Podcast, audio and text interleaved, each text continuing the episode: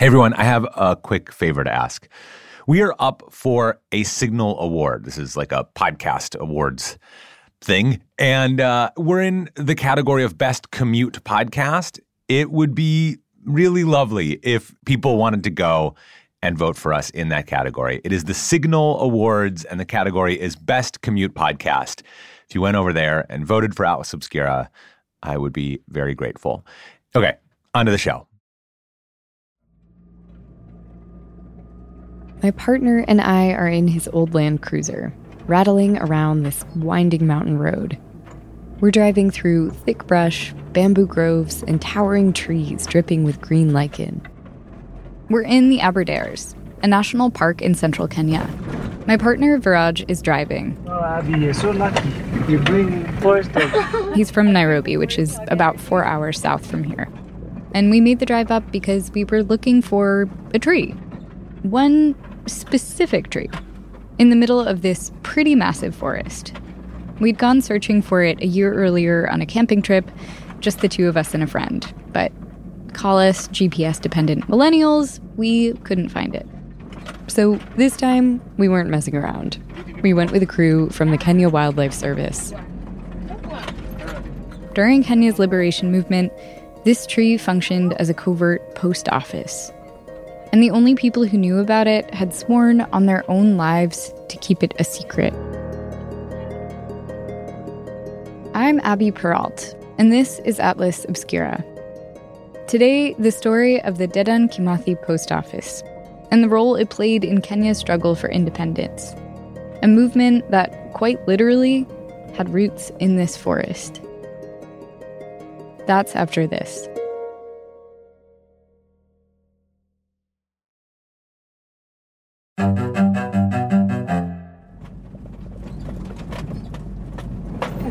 Edge of the mountain, huh? Mm. So, admittedly, when you go with a guide, finding the tree takes not a lot of time.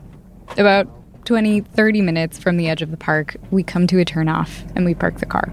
Okay, you wanna exit? Yeah. kidogo.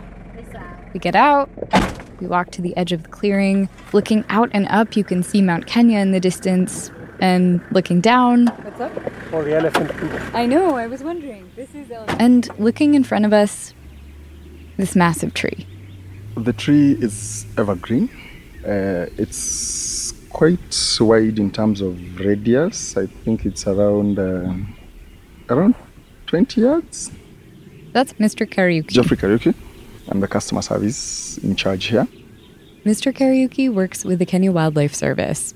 He's talking to a few other people in our group, standing in front of this sprawling tree.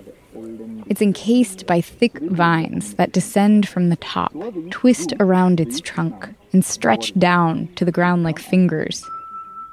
It looks like this because this isn't just one tree. It's a tree that makes its home on top of another tree and then grows downward, eventually rooting itself in the soil, locking in its host. As it grows, the host tree in the middle dies and rots, leaving a hollow core. But the new tree's long roots are sturdy enough to stand on their own. In English, it's called the strangler fig. And its name, and actually a lot of the language used to describe it in a lot of English language media, is pretty violent and negative. The host tree's fate is now sealed, for it is in the clutches of a strangler fig. But in Kikuyu, it's called the Mugumo, and it's actually considered to be really sacred. In my early years, my childhood, I was taught that uh, the tree is where my kingsmen come and make their sacrifices. So we should not even pray around it. So I find it. Uh, the Mugumo for centuries was a place of great spiritual importance. Such importance that a lot of these trees were chopped down by Christian missionaries. Even outside Mount Kenya, yeah. even in my own village, yes. we don't joke around with the Mugumo. Really? You can't cut it. You really? can't cut you it. Yes. can't cut it. Yeah.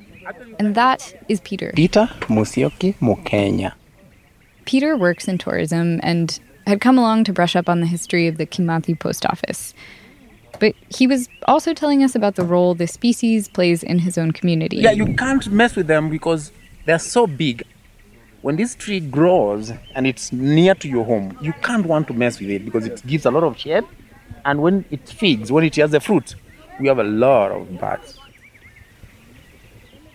The fruits feed birds and other animals, and the strong root system provides shelter for a lot of different species. It's hard to ignore the symmetry with how this specific tree and its history has been talked about. The story of the Dedan Kimathi post office is the story of the Mau Mau, which for a really long time has also been vilified, mostly across the West.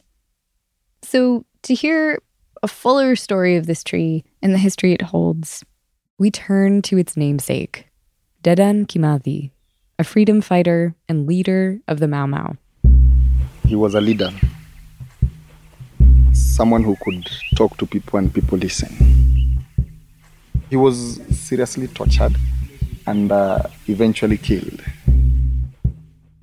Kimathi was born in 1920 into a Kenya under British colonial rule.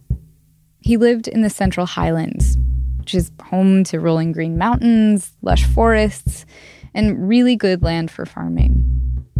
And Kimathi was Kikuyu, Kenya's largest ethnic group, which for centuries made up the vast majority of people living and farming there.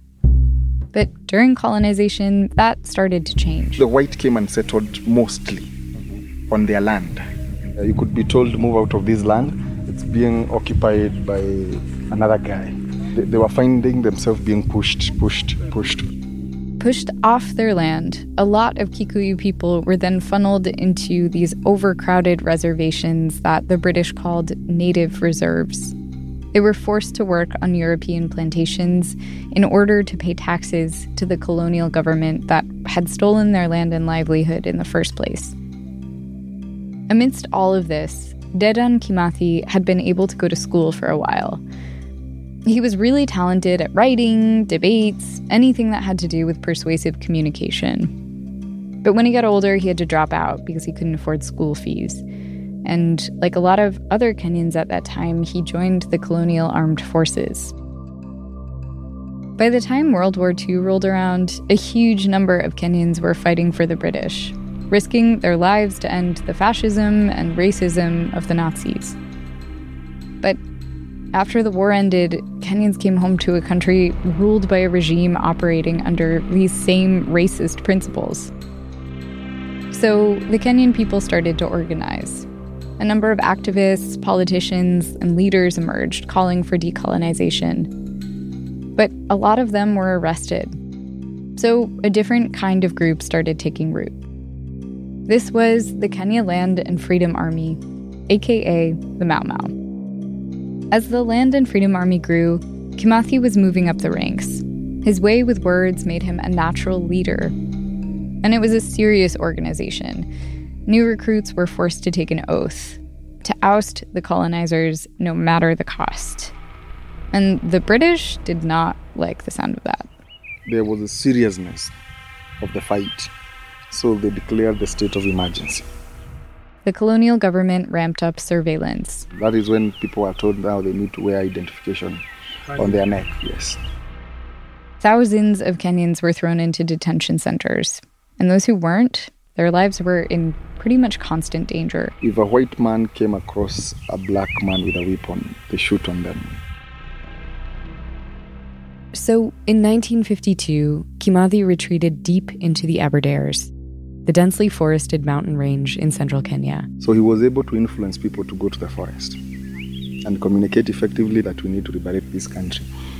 They said that when, when they decided to call for the liberation, no young man was left in the village. They all came. Hundreds, then thousands of people followed Kimathi, taking up residence in the bush. The Britons wouldn't come so much deep into the forest because it never gave them, gave them the advantage. If they came in so deep into the bush, the advantage was to the Mau Mau. Remember, they lived there, so they had an upper hand over them. So instead, the British dropped six million bombs on the forest. Six million bombs. But the liberation fighters stayed put. They found a way to live here for nearly four years among bamboo forests so dense they block out the sun, and grassy moorlands where the wind cuts into your bones and the mud clutches at your boots. But it wasn't just about surviving. It was also about actively fighting back, which meant organizing across miles of harsh terrain. And this is where this Mugumo tree comes into the picture. It became a central hub of communication, a place where Kimathi and other generals and freedom fighters came to leave messages for each other. So another general would come all the way up to here and see whether there is anything written on it. There are a couple of versions of exactly how messages were passed. The version we heard from Mr. Kariuki was that the bark of the tree itself became a message board. Information was being left by way of uh, writing on the back of the mugumo tree. And then you could do something like a tick or something Oh. to show that the, inform- the information Read. has Like a- Read, yes. Like a WhatsApp. A WhatsApp, Check. exactly. Yeah, I've yes. got it. we, we are still going back the tradition. Yes, read. read. Yeah, Yeah, that's it. yeah, Yeah. yeah, received on the other. And then, he says, the message would eventually disappear. In, in the next like three months, it's covered by the, the by the bark, the bark of the tree. Oh, it grows, and then you cannot get the information anymore. Standing there in front of the post office tree, there's something really powerful about the idea of messages being carved into the tree.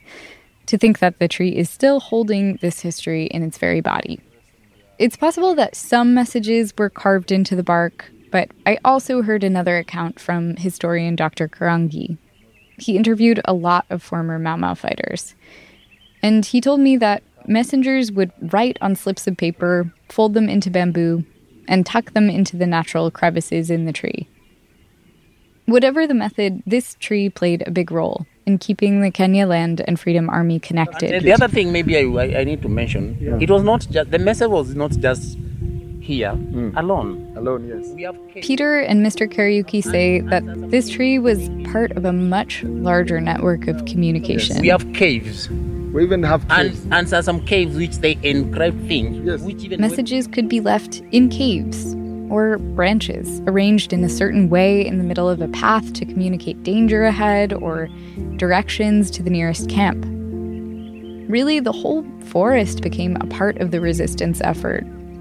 Even the wildlife. they could smear the the animal the animal dung on them so that they could smell like animals. So the animals are most likely to smell them as their as their own or any other herbivore. And once the animals got used to them, they actually, in a way, kind of became allies.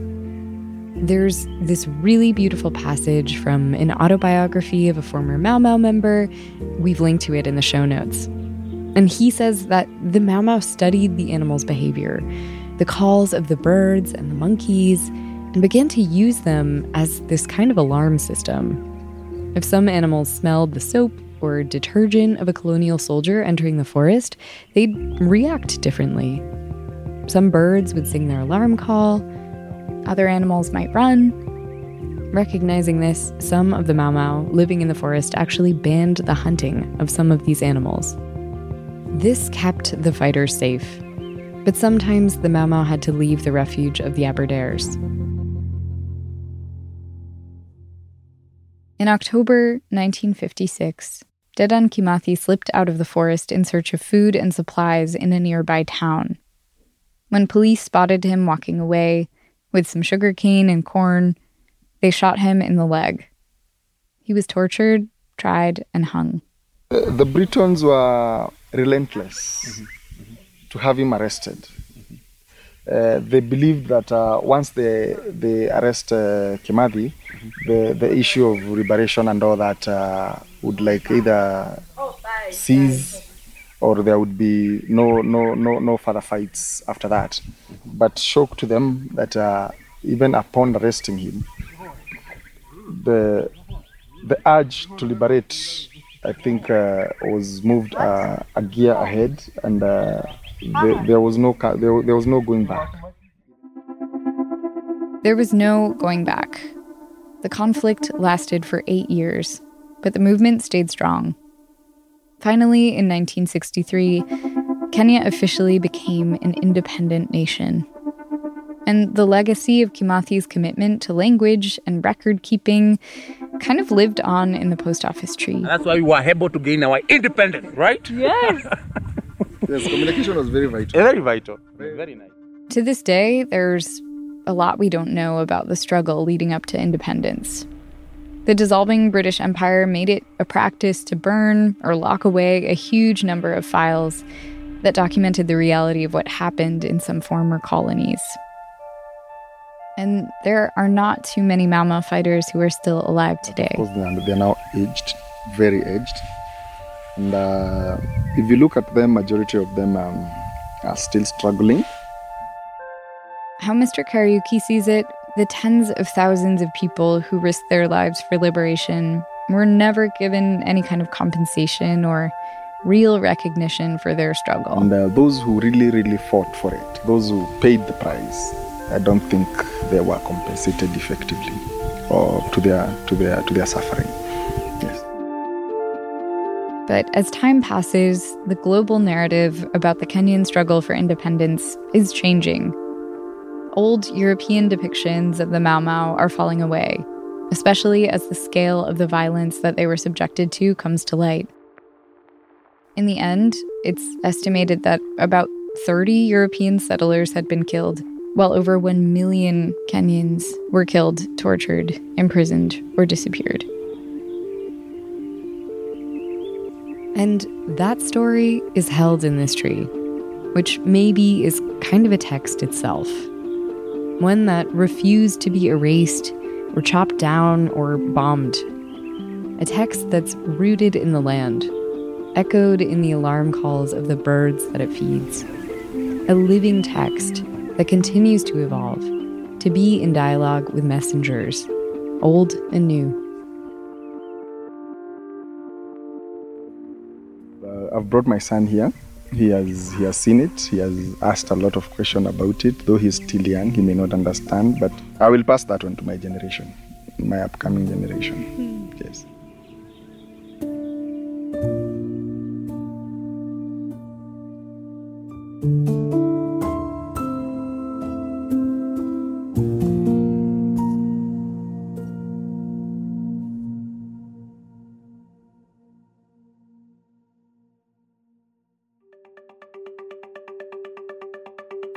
Very special thank you to Mr. Jeffrey Kariuki for taking us to this tree and telling us this history. Thanks to Dr. Matthew Karangi for talking with me about the spiritual importance of mugumo trees and how they were used by the Mau Mau. And to Peter Musyoki Mukenya, who also gave us so much history about the mugumo tree. And lastly, to my partner Viraj for the great driving, context, and snacks. Did you want more? Ah, no, no, no. Maybe some crepes. Yeah, yeah. Did you want? Our podcast is a co production of Atlas Obscura and Witness Docs. The production team includes Dylan Thuras, Doug Baldinger, Chris Naka, Camille Stanley, Willis Ryder Arnold, Sarah Wyman, Manolo Morales, Baudelaire Ulysse, Gabby Gladney, Gianna Palmer, Tracy Samuelson, Jon DeLore. Our technical director is Casey Holford. This episode was mixed by Luce Fleming.